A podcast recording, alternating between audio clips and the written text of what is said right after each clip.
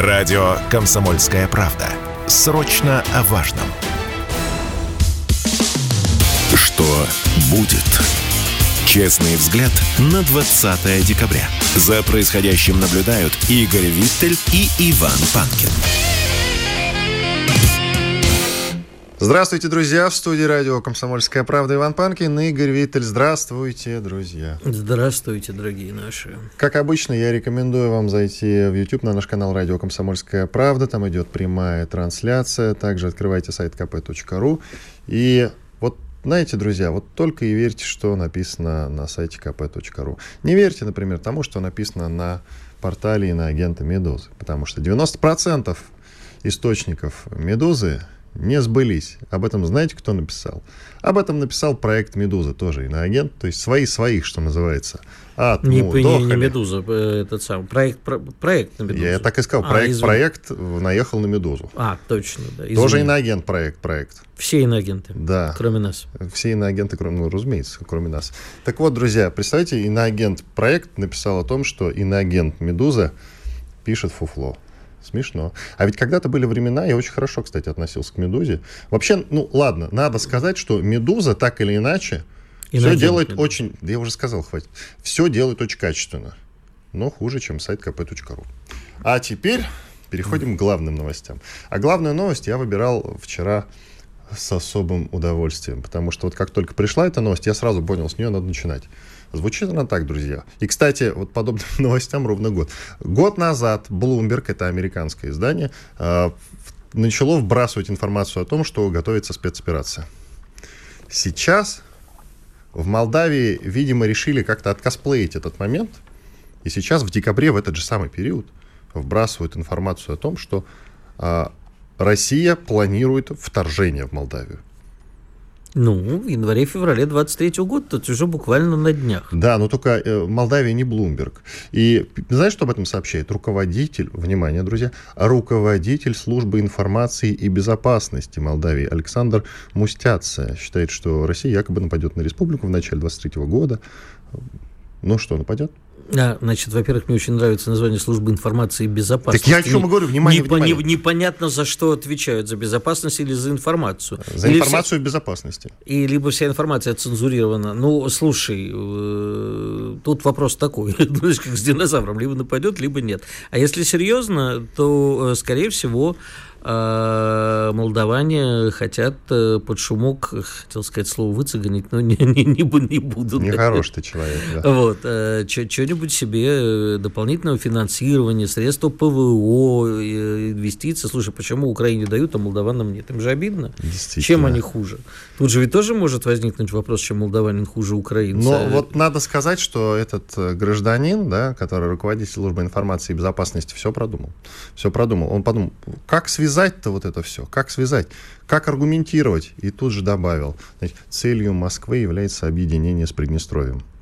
Ну, правильно. Мы с Приднестровьем могли объединиться в 2006 году еще. Ну, мы много когда могли объединиться с Приднестровьем. Все правильно он говорит. Наша цель объединиться с Приднестровьем, ну, вообще, вообще пробить коридор до Приднестровья. А зачем нам, нет, зачем нам э, что-то пробивать? Можем объединиться и все. Ну, слушай, это будет тогда э, как бы как с Калининградом получится. То есть ну, никакой... Калининград же есть. Калининград есть, но надо бы ну. убрать то, что нас ограничивает от Калининграда. Ты имеешь в виду Литву? Я не против. Это, твой, это, это твоя любимая идея фикс. А на самом деле, ну да, как-то как так. Э, иначе у нас Калининград останется в блокаде, Приднестровье у нас ну, в блокаде. подожди, Калининград не в блокаде. Начнем вот ты хочешь прилететь, например, разве что. вот ты хочешь прилететь в Тирасполь, прилетаешь в Молдавию, а тебе там на границу, у меня очень много знакомых, кстати, так попало, и им запретили выезд в Молдавию, и в их любимый Тирасполь, который Приднестровье говорит, а вот не поедете теперь. Потому что вот мы так решили, вы составляете угрозу безопасности Молдовы. А это может быть как-то связано с тем, что мы с Майей Санду, президентом э, замечательной республики Молдавии, сейчас в контрах, нет? Да, слушай, я думаю, что это все делается исключительно с одной целью наклянчить денег. Нет, подожди. Самое Существует главное, что им ли... нужно наклянчить сейчас, ну. это российских энергоресурсов которые они у нас не могут покупать, потому что для них это слишком дорого. Хотя Путин и глава да. «Газпрома», и вообще и «Роснефть», все уже, понимаешь, максимально снизили Дорогой цены, и для них все равно все дорого. Дорогой мой Давай. То есть даже если мы им будем нефть отдавать бесплатно, они не все равно станут дружественной нам страной. Мы это уже проходили. С той же самой Украиной, которая все время клянчила плюшек, и при этом умудрялись скакать и кричать одновременно москаляку на геляку. Ну, хватит уже наступать на одни и те же грабли. Ничего не надо давать молдаванам бесплатно или со скидкой. Е... Мы что хотим? Они же боятся, что мы на них нападем, а не мы, что мы э, как-то вяжемся. А не мы, что на них нападем. Да, мы не должны этого бояться. И, в общем, реакция Запада, ну, в общем, я думаю, хуже уже не будет. Так что были бы ресурсы, и смело предестроили. Смотри, на политическом уровне отношение к России действительно очень сложно. В Молдавии, я имею в виду. А вот среди людей оно значительно лучше, чем было в, на Украине все эти годы. Ну, правда. Молдаване хорошо относятся к России? Разве не нет? знаю, я гораздо чаще бывал в Украине, чем в Молдавии. Я вообще не очень тепло к ним отношусь. Все заметили, что Виттель говорит э, в Украине. Все-все Ой, это, внимание? извини, пожалуйста, это я, видимо, как-то ага, это самое. Да, да, да. На Украине был. Нет, ну, кстати, на Украине. бывал в Украине, наверное, все-таки. Ну, да. бог с ним, это абсолютно сейчас не имеет никакого значения. Думаешь, не имеет, да? Хорошо, я быв... бывал в Украине реже, э, чаще, чем я бывал на Молдавии. Вот так я тебе скажу. Это, к слову, про иноагентов. Да. Угу. Ладно, теперь э, другая интересная новость. Вчера пришла, честно говоря, даже две вчера интересные новости пришли, сейчас мы по порядку вам их озвучим. Можно перестать быть украинцем за один день. В Госдуму внесен проект закона о прекращении украинского гражданства со дня подачи заявления в МВД России о выходе из него. И авторами законопроекта, это такая комплексная была работа, командная, как теперь это принято называть, значит, значится депутаты Калашников из КПРФ, Кабышев из этих эсеров, потом Леонов от э, либерал-демократов и Туров из ядра. Вот, ну, то есть команда угу. все дружно подошли, значит. Что любопытно, я спросил у девушки, которая получила российское гражданство, она была украинкой, соответственно, стала россиянкой. Как было раньше? После получения вида на жительство следующим и заключительным этапом идет получение гражданства России. По законам Украины иметь больше одного гражданства запрещено, поэтому одним из этапов получения гражданства России является нотариально заверенный отказ от украинского гражданства. Нужно оплатить пошлину, заверить отказ и отправить письмом в посольство Украины. Далее этот отказ должен э, подписать лично президент, чтобы он вошел в силу. Проверить, гражданину ты Украины или уже нет, невозможно. Теперь по новому закону России все стало значительно проще. Больше Украину не уведомляют об отказе от гражданства. Его просто аннулируют на месте. Ну, я тебе могу сказать, вот если бы Украина была... Мы упрощаем, ты ответь на этот вопрос. Да, мы, конечно, упрощаем. Мы идем навстречу украинцам, э, да, которые но... хотят стать русскими. Да, но мне это не очень нравится, потому что э, чем больше мы упрощаем... Я понимаю, это очень сложный вопрос, потому что, с одной стороны, мы упрощаем для тех, кто хочет, как, ну, грубо говоря, стать русскими, хотя это очень такой странный процесс. Они же отказываются от гражданства, но это не перестают быть украинцами. Много идеологических украинцев оказались на территории России, и даже если они откажутся от своего гражданства ради каких-то выгод, а именно паспорта России, хотя, в общем, может, им там сейчас выгоднее с украинским бежать куда-нибудь на Запад, то они не перестанут быть э, украинцами, не перестанут быть врагами. Но одновременно, понимаешь, мы имеем э, поток э, людей, которые действительно не хотят быть с Украиной. Как их разделить, как их отфильтровать, это очень большая задача. А тут мы упрощаем. А еще я хочу сказать, что если бы Украина была нормальным государством, то... То есть они... государством, была бы государством. Была бы государством, так. назовем так. Им бы стоило ввести сразу же правила, как стать украинцем за один день. Для хороших русских, вот тех, кто чувствует себя, чувствует себя в России плохо, все время говорит про генетически неполноценный народ, рабов, и они вот прямо не хотят быть русскими. Пожалуйста, э, товарищ Зеленский, примите их в, в, на, в, короче, дайте им украинский паспорт. И за один день. И будет, будет им счастье, и нам будет полегче. Но сразу с решением за один день российского гражданства. Увы, это невозможно, а хотелось бы. И тут же другая новость, которая подоспела вчера. Видимо, Владимир Путин услышал твои молитвы о том, что тебе это не очень нравится, и поручил спецслужбам держать под постоянным контролем места массового пребывания людей и стратегические объекты инфраструктуры. А, Путин отметил, что борьба с терроризмом стоит среди главных приоритетов работы всех спецслужб. Он подчеркнул, что эта задача должна решаться ФСБ при координации Национального антитеррористического комитета России. Вот что в этой новости любопытно. Мы все помним покушение и убийство Даши Дугиной, которое совершила гражданка Украины, которая потом э, свинтила через Эстонию куда-то там. Вот что любопытно. И, судя по всему, ну, теперь таких эпизодов уже произойти не должно. А, я вмешаюсь тут. Вмешайся. Значит, я, конечно, очень рад, что Владимир Владимирович поручил. Услышал тебя. Услышал. Услышал, тебя. услышал нас. Предусмотрел, особенно... что ты так подумаешь. Хорошо. А, изви дальше, но на самом деле ситуация очень опасна. И э, действительно хорошо, что поручил. Вопрос только в том, а, я очень надеюсь, что он и раньше поручил, и это раньше все работало. Это, сейчас а это, озвучено вслух. Это озвучено да. вслух, чтобы успокоить население. Я надеюсь, что как бы за этими словами словами, а я не могу не верить своему президенту, стоит ровно то, что он хочет сказать, что сейчас предпринимаются экстраординарные меры для того, чтобы хотя бы новогодние праздники прошли спокойно. Что хотя бы. Ты знаешь о том, что они, спецслужбисты, работают в три смены, не вылазят с работы. Я слышал от э, спикера в нашем эфире, не помню от кого, но от э, кого-то связанного со спецслужбами, он говорил, что ребята, они дом не бывают сейчас реально работают на износ.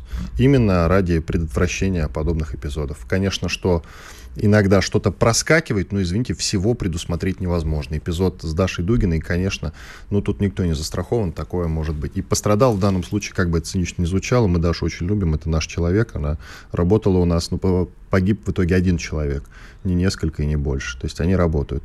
Панкин и Виттель здесь в студии радио «Комсомольская правда». Через две минуты продолжим. sportkp.ru о спорте, как о жизни. Что будет? Честный взгляд на 20 декабря. За происходящим наблюдают Игорь Виттель и Иван Панкин.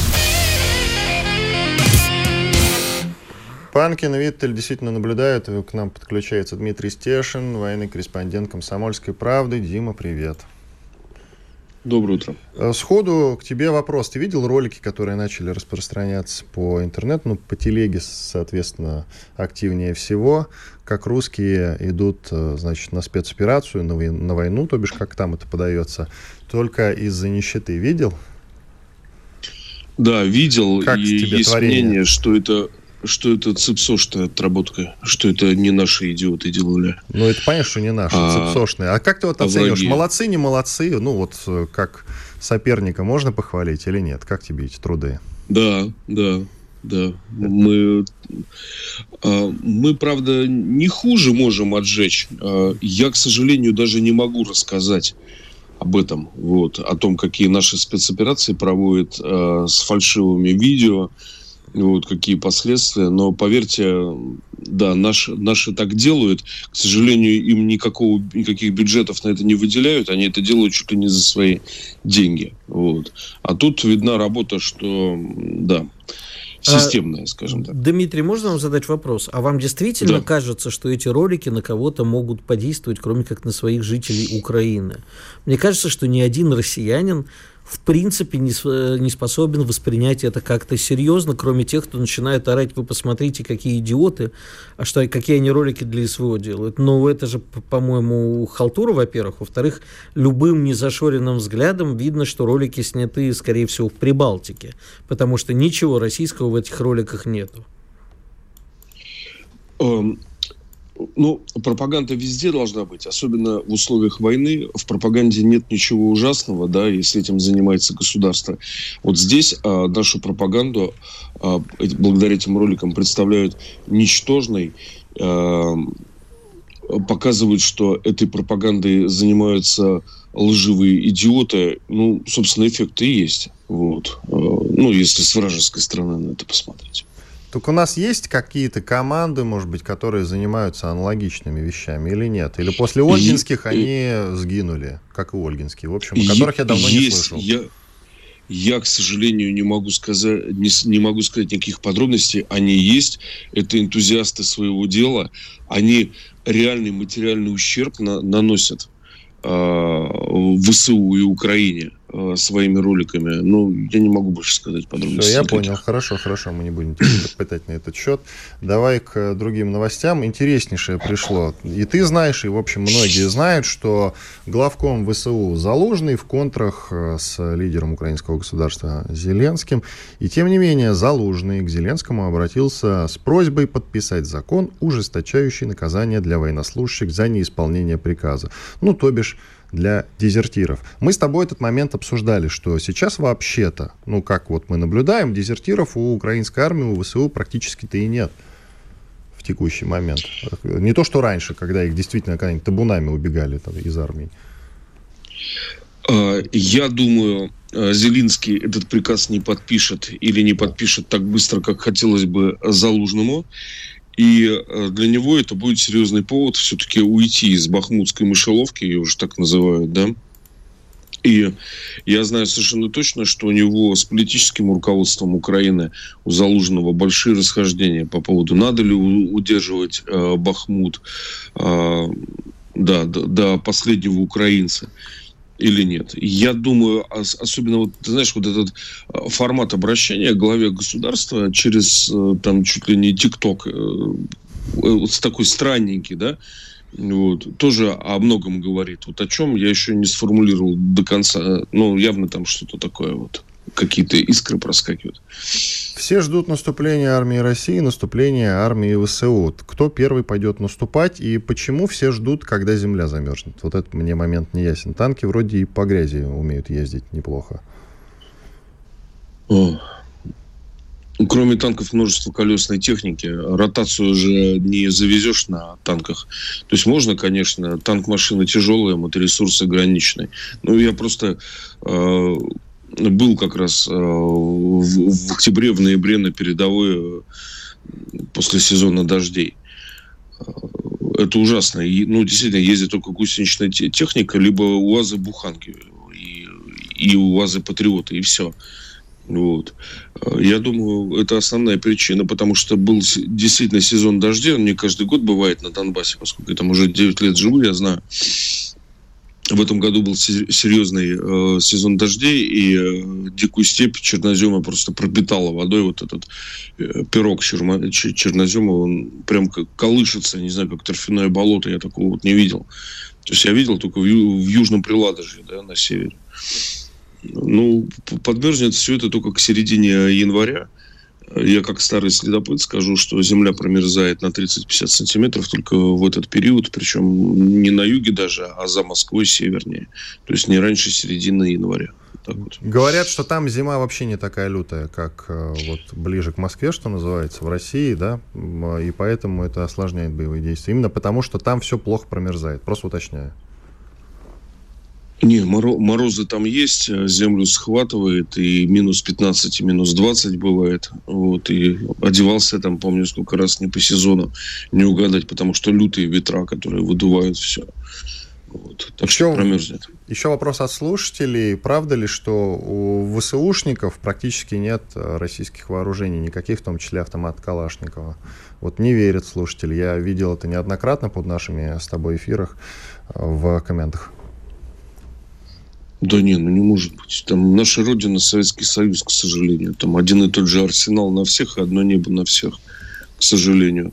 А то, что им давали, ну, кстати, перев... там, западную стрелковку, но это нереально. Чисто, чисто обозначить для рекламных роликов. Вот они из Бахмута показывали, как они строчат из пулемета Браунинга, которому больше сто лет. Ну, да, хороший пулемет, да, но вот он один. И все. Больше не дали американцы. Так что, слава богу, а может быть, и, да, пока их не перевооружили полностью. А, ну то есть э, с калашами бегают как миленькие. В этом смысле Конечно. все понятно. Как ты относишься к новости? Мы ее в начале эфира начали обсуждать. В Молдавии не могу без смеха, извините. В Молдавии опасаются нападения России в 2023 году. Об этом заявил руководитель службы информации и безопасности Молдавии. Мы еще не поняли, почему информация и безопасности, но не суть. Александр Мустяц его зовут. Он считает, что Россия якобы нападет на республику в начале 2023 года. А, ну, из-за Приднестровья, разумеется. То есть в планах России пойти дальше, как э, сообщил этот господин Мустяц. Что скажешь? Ну, я смотрел по странному совпадению вчера карту, где находится Молдавия, где Приднестровье так впитывал очень соблазнительно. Да, я бы ему посоветовал, конечно, чемоданы, что ли, собрать. Вот. А, то есть ты, ты веришь, что мы пойдем на Молдавию? Или это ирония? Ты не шути. А... Слушай, ну почему бы и нет? А, у этих мразей вообще они столько долгов к нам. А, и очень хорошо, что они боятся. Вот. Именно так и надо было себя вести давным-давно. И все бы, может быть, было бы по-другому в нашей жизни.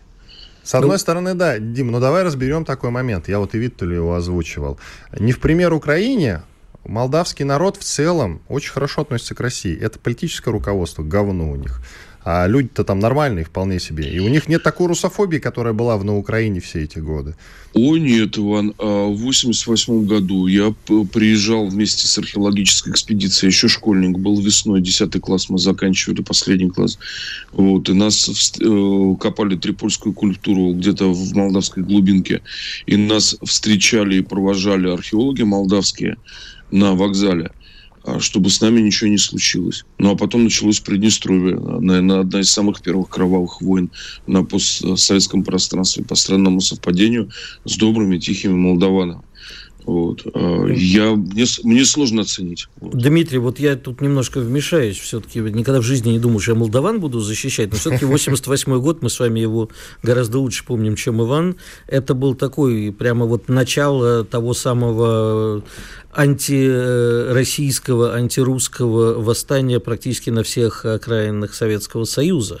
Но э, мне кажется, что действительно тут немножко Иван прав, потому что в Молдавии как раз не, не чувствовалось такой агрессии. Они вообще люди не особо агрессивные. Там такое количество у них местного алкоголя, что они его употребляют и прям довольны жизнью. А Украины, видимо, нет. Но я просто да, не видел, но... смотрите, иде, с идеологической точки зрения про Украину все понятно. А Молдав... про Молдавию я просто ничего такого русофобского-то именно и с точки зрения идеологии никогда не наблюдал. Я, может, что-то пропустил? Я, я вот что знаю. еще хотел сказать, Дмитрий. Мне кажется, что мы сейчас с вами, поскольку я буквально то же самое говорил в начале нашего эфира, подаем э, надежду жителям э, Приднестровья, а боюсь, что нас тут не поддержит родное государство. Почему не поддержит? Ты считаешь, не пойдем, что ли? Ну, не знаю. Ну, давай Дай, Диме дадим ответить, сказать. Да. Дим, давай вот ты прогноз дашь. Прогноз военного корреспондента «Комсомольской правды» по поводу слов э, из Молдавии о нападении. У нас Приднестровье, минута. Приднестровье освободят, э, вернут в Россию в самом крайнем случае. В самом крайнем, это, то есть, этого нет у нас в планах сейчас. Я правильно тебя понял? А, в конце всех политических событий. То вот. есть после Украины уже мы задумаемся об этом? А если мы выйдем на границу с Приднестровьем через Украину, то вопрос решится сам собой, кстати. Вот. Все понятно. Спасибо большое. Дмитрий Стешин, военный корреспондент «Комсомольской правды», был с нами на связи. А очень интересно, слушай. Одессу Дима... надо брать, и потом Приднестровье. Нет, а мне понравилось, что Дима сказал, что «а почему нет?» Это вообще офигенно. Ну, посмотрим, как оно будет. Но при этом он добавил, что э, не скоро, не скоро. Я уж не знаю, что Но добавить. Пусть К боятся, сожалению... Пусть боятся. Ну, пусть боятся, да. Это все правильно. Боятся, значит, уважать. Иван Панкин, Игорь Виттель. Через 4 минуты после полезной рекламы и хороших новостей. Радио «Комсомольская правда». Срочно о важном. Что будет? Честный взгляд на 20 декабря. За происходящим наблюдают Игорь Виттель и Иван Панкин. Иван Панкин и Игорь Виттель. Мы продолжаем. Вы не поверите, друзья. Вы не поверите, друзья. Меня с самого начала Виттель, посмотрите на Виттеля, кто его не видел. Зайдите на канал радио «Комсомольская правда» в Ютьюбе, посмотрите на Виттеля, присмотритесь в его лицо. Угу. Так вот, Виттель меня уговаривает, чтобы я дал ему возможность поздравить чекистов. Да, сегодня день чекиста, и мы столько раз сегодня с тобой упомянули работников спецслужб. Хотел сказать, дорогие коллеги, поздравляю. Во-во-во. Дорогие друзья. Дорогие друзья, действительно искренне мы с Иваном, ну, по крайней мере, я искренне поздравляю вас э, с вашим днем. Несите, пожалуйста, ваш труд с честью. И э, я понимаю, что вам сейчас приходится нелегко, но мы очень на вас надеемся. Я, кстати, уже поздравил сегодня чекистов, просто не так официально, как Ну, ты. ты просто позвонил каждому. Нет, я сказал о том, что им приходится тяжело. Это лучшее поздравление, признание их заслуг, я считаю. А не вот эти вот расшаркивания твои. И еще тогда лично Владимир Владимирович поздравь, пожалуйста. Да, лично поздравляю президента страны как э, человека, принадлежащего к этому славному ордену. А, президент страны, кстати, принадлежащий к этому славному ордену, на днях смотался до Минска. С 2019 года такого не было, и вот Путин с визитом посетил Беларусь. И много рассказывают про то, что значит, там обсуждалось единая валюта, реальная интеграция экономик, ограничение участия армии Белоруссии в специальной военной операции. Или что, вот это масса, масса пока что невыясненных или непонятных политологам штуковин они там обсуждали. Давай мы с тобой пофантазируем. Скоро ну, нам присоединится Кирилл Коктышчек в этом смысле э, компетентный максимально. Лучший, на мой взгляд, специалист. Вот, но по пока что я слушаю твое мнение, не лучшего, но тем не менее. А, мнение мое таково, что у нас э, с Белоруссией, несмотря на постоянные заявления с обеих сторон о том, что мы народы братские и вот едва ли не единое государство, всегда под ковром есть какие-то не очень решенные вопросы. И белорусы там обижаются, когда мы пытаемся с ними выстраивать отношения с точки зрения прагматизма, скажем так. И вообще, когда заходит речь о деньгах, немедленно раздается вопрос, какие деньги. Мы, мы, мы же братский народ, говорит Александр Егорович, и он абсолютно прав а, наверное, со своей точки зрения. То есть опять начинается та же история, в общем-то, которая а, нас э, в свое время поссорила с Украиной. То есть, как только речь заходила о деньгах, почему-то начинались сразу скачки и, и вопли москаляку на геляку. С Беларуси, я надеюсь, этого никогда не произойдет, но поговорить надо было, а еще послать миру большое сообщение, что мы вместе, и народам нашим послать сообщение, что мы вместе, у нас все хорошо, у нас все замечательно, и мы интегрируемся, и так, в общем, и вот это все. А что на самом деле происходит, наверное, лучше спросить у Кирилла Коктыша. Да, доктор политических наук, доцент кафедры политической теории МГИМО. Кирилл Евгеньевич, здрасте. Да, здравствуйте, только профессор. Да Доброе что утро. ж такое, я просил в прошлый раз поменять. Вы знаете, тут халтурщики, а, не заменили. Все, профессор. Я сейчас еще раз им нагоняй дам, а то опять забыли. Итак, Кирилл Евгеньевич, что же там Путин-то с Лукашенко обсуждали, как вы считаете? Вот вы как человек компетентный, расскажите нам, пожалуйста. Может быть, ну, действительно будет единая валюта. А то этот белорусский рубль, вы знаете, крепкий-прикрепкий. Как-то вот поддостал. Был я год назад в Минске. И что тут один рубль, как наши сто, честное слово. Понимаете, дело в том, что белорусы и белорусский центральный банк, конечно, готов пойти на российские условия. И более того, в свое время, когда речь шла об единой валюте, это именно Набиулина сказала нет, потому что белорусы сказали да. Соглашение было фактически подготовлено, но тогда же, в общем-то, для Центробанка оно оказалось неприемлемым. Я бы сформулировал так, что когда российский Центробанк начинает играть все-таки по своим правилам, а не по правилам, которые диктует извне, то есть Беларусь с удовольствием, конечно, присоединится. А так, в общем-то, менять шило на мыло, то есть менять одну структуру подчинения МВФ другой структуре подчинения, ну не МВФ, вернее, по, пардон, а по сути Федеральной резервной системе, это смысла на самом деле особо не имеет. То есть, когда рубль перестанет быть, а, то есть станет уже рублем, а, газовым рублем в полной мере, а не, скажем так, долларом в рублевой раскраске, тогда это, конечно, будет иметь смысл. Если же говорить про обсуждение, то, конечно, главный вопрос и главная вещь, которая обсуждается, это как раз то преимущество, которое Лукашенко накопил. Ну, не то, что накопил, не растерял, сумел сохранить, сумел воспроизвести, сумел наладить воспроизводство. Это индустриальный ресурс. То есть э, то, в общем-то, за что Лукашенко ругали, за что говорили, что это несовременно, не модно, не нужно, не востребовано, никогда не пригодится, но любой ценой индустриальная идентичность Беларуси сохранялась. Сегодня Беларусь оказывается ключевым мотором российского импортозамещения, потому что с военным, с военпромом в, России все в порядке, а вот с гражданской промышленностью все на порядок тяжелее.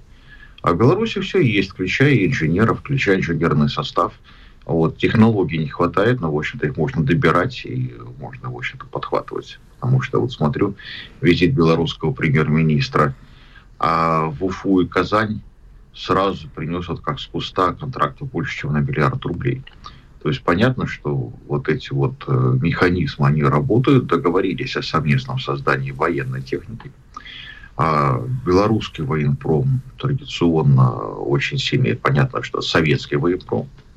Ну, вот, то есть, скажем так, в свое время после Второй мировой войны цейсовское оборудование, технологии были вывезены в Ленинград и в Минск. Э, в Ленинграде, как мы знаем, лома уже давно не существует.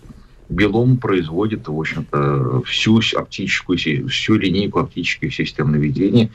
Технологии не только утеряны, не утеряны, но они развиты, они, в общем-то, и переведены на тот уровень, который сегодня нужно. Российские Кир... ракеты, опять же, катаются на белорусских тягачах, ну и так далее. Кирилл Евгеньевич, э, вот меня вчера несколько, не то что не насторожило, удивило, не знаю, но мне показался главный такой тезис был президент Белоруссии, сказал, что Россия без нас обойдется, а мы без нее нет. Я помню, что, в общем, в свое время Лукашенко Э, говорил немножко другие вещи и, в общем-то, постоянно спекулировал позиции братские народы, давайте нам все и так далее, а то мы не будем с вами, ну и так далее. Ну, не, не буквально, но, в принципе, можно было его позицию понять именно так.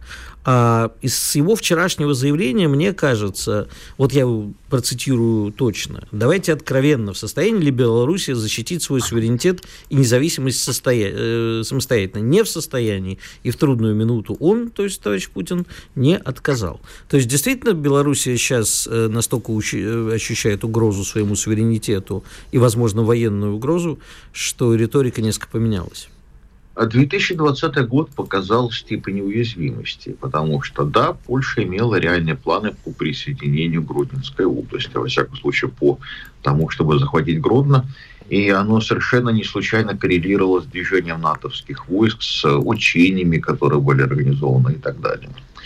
Выяснилось, что социальные сети работают как инструмент когнитивного контроля, в общем-то, не такой уж большой, но совсем не такой малой части населения достаточно для того, чтобы, в общем-то, идеи вбрасывать, управлять движением мысли. Это вот новая вещь, которая была отработана в Гонконге и, в общем-то, чуть не сработала в Беларуси, когда, в общем-то, выясняется, что государство не обладает когнитивным суверенитетом, то есть не оно задает повестку дня в отношении тех вещей, которые думает, переживает общество.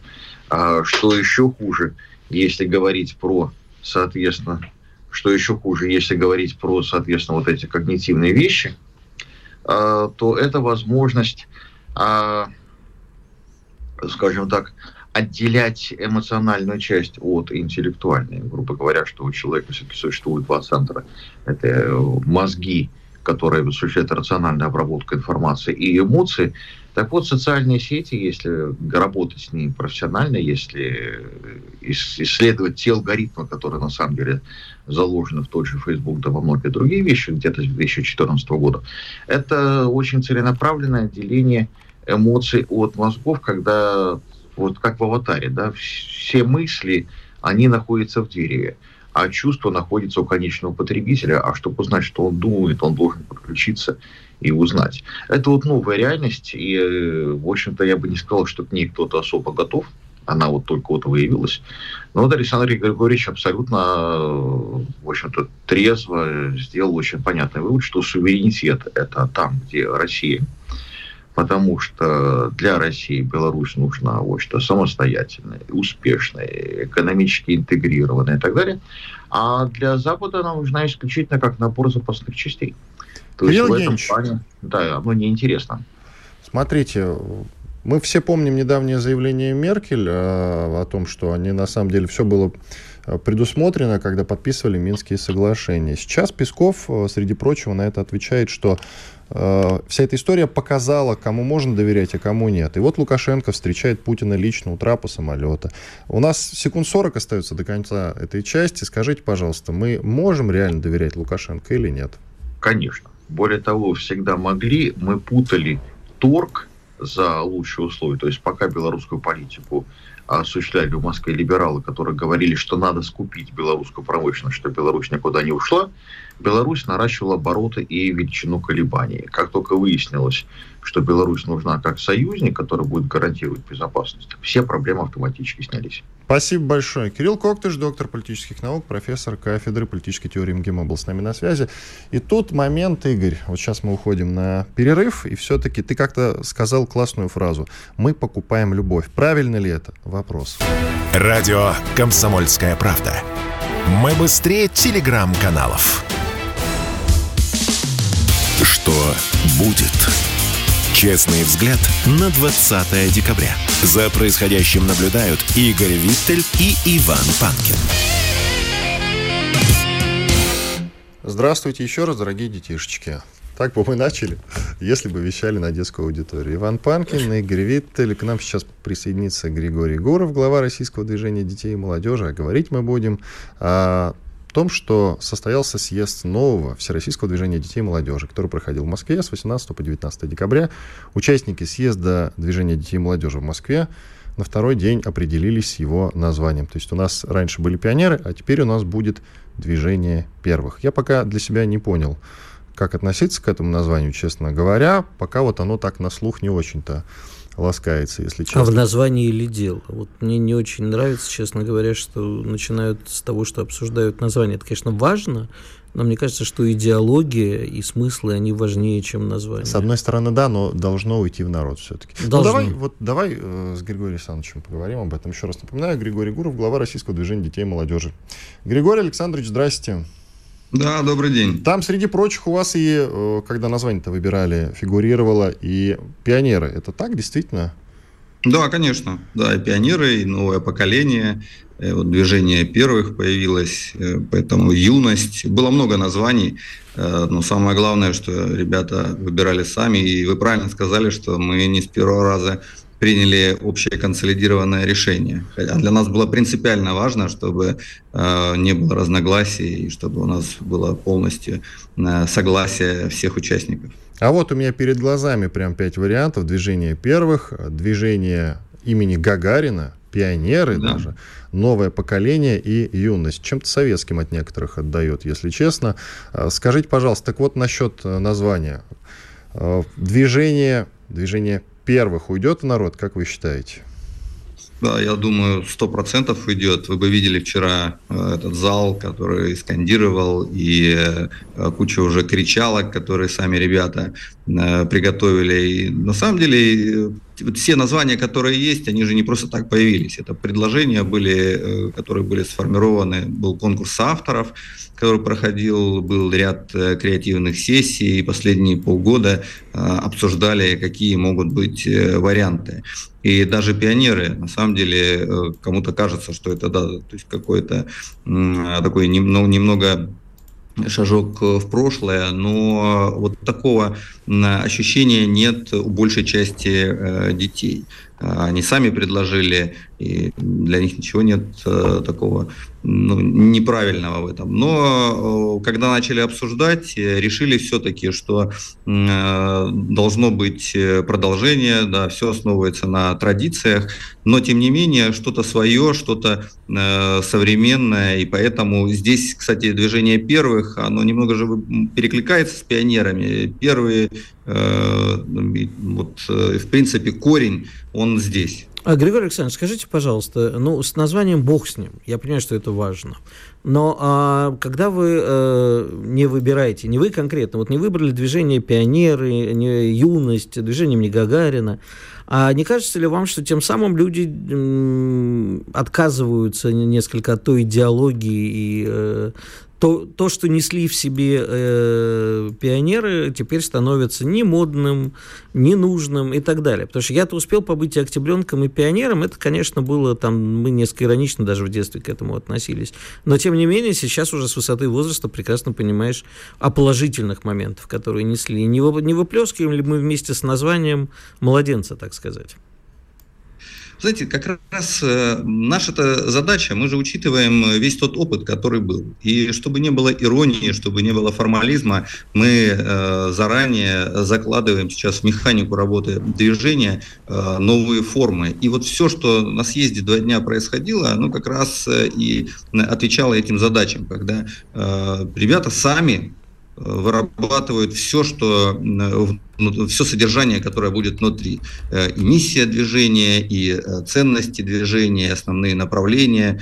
Э, и в этом плане задача движения, она в чем? Она как раз в консолидации усилий по работе с детьми и молодежью. У нас больше 300 детских организаций. У нас очень Э, там долго шел процесс объединения с учредители, прославленные организации, которые работают с советского времени, некоторым учредителям по 60 лет в этом плане. Сейчас влились э, в новое движение и российское движение школьников, э, и проект «Большая перемена». Поэтому здесь, конечно, наша задача состоит просто в консолидации этих инструментов по работе с детьми и молодежью, чтобы э, молодой человек, ребенок, приходя в школу, в клуб, в молодежный центр, у них сразу же была возможность, и они знали, что это такое некое одно окно, э, через которое ты мог бы ко всем тем возможностям, которые предоставляются в стране, э, протянуть руку, вступить, сразу же обрести друзей. Вот задача-то такая. Так вот, да, про возможности как раз. Что ваша организация даст детям? Повсеместно ли она будет распространяться? Как это будет все выглядеть? Если с пионерами все понятно, как это выглядело, как это будет выглядеть с движением первых? Вот расскажите, пожалуйста. Что Наша дает? Задача... Начнем с этого. Что конкретно дает? Какие преференции? Наверное, не преференция, а все-таки возможность. Хорошо. У нас с вами 18 э, миллионов детей, и, конечно, наша задача э, амбициозная в какой-то момент э, охватить всех. А у нас есть 12 направлений, которые ребята выбрали. Это и образование, знания, наука, технологии, это труд, профессия, свое дело, э, культура, искусство, волонтерство, патриотизм, историческая память, спорт и так далее. Э, и в, в рамках э, этих направлений у нас появятся в ближайшее время проекты, программы, которые могут быть, в которые ребята, к которым ребята могут присоединиться, начать участвовать как в формате конкурса, так и сами создавать внутри своих организаций среду. А, Григорий Александрович, скажите еще одну вещь. Вот вы можете в трех словах э, сформулировать, как вы сказали, миссию, как бы главные идеи? Вот буквально три главных миссии. Ну, у нас э, их пять. Это быть с Россией, быть э, человеком, быть вместе, быть в движении и быть первым. А вот как бы при всем уважении звучит несколько общо. Вот как... Нет, серьезно, миссия движения делегаты сформулировали, как быть с Россией, быть человеком, да. быть вместе, быть в движении, быть первыми. Я бы Все. хотел это услышать все-таки другими словами. То есть это пять сформулированных, а мне хочется ваше личное мнение, все-таки чего вы хотите добиться, создавая это движение. Чтобы и, извините, что? я только вот озвучу, я еще вижу, что у вас и ценности прописаны, их 11. Жизнь в достоинство, патриотизм, дружба, добро и справедливость, мечта, созидательный труд, взаимопомощь и взаимоуважение, а также исторический историческая память, единство народов России, служение Отечеству и крепкая семья. Выглядит красиво. Красиво, но я хочу услышать человеческими словами, что за этим стоит. Чего вы хотите добиться? А стоит за этим самое главное, что э, каждый гражданин страны, каждый ребенок, когда он э, начинает жить, он видит мир э, вокруг себя, видит э, нашу страну, э, ведь все вокруг построено э, за него. И наша задача через движение дать возможность э, молодому человеку, ребенку участвовать в создании вот этого мира вокруг себя. На самом деле э, движение – это среда, среда развития, среда воспитания. И очень важно, чтобы э, ребенок, приходя в школу, у него была возможность понять, что он создает вокруг себя. То есть все игровые механики, все проекты, которые будут внутри, они в первую очередь направлены на вовлечение э, каждого ребенка в созидание, в взаимодействие с государством, во взаимодействие с э, равными себе, со своими друзьями э, и так далее. Вот это самая главная миссия, наверное.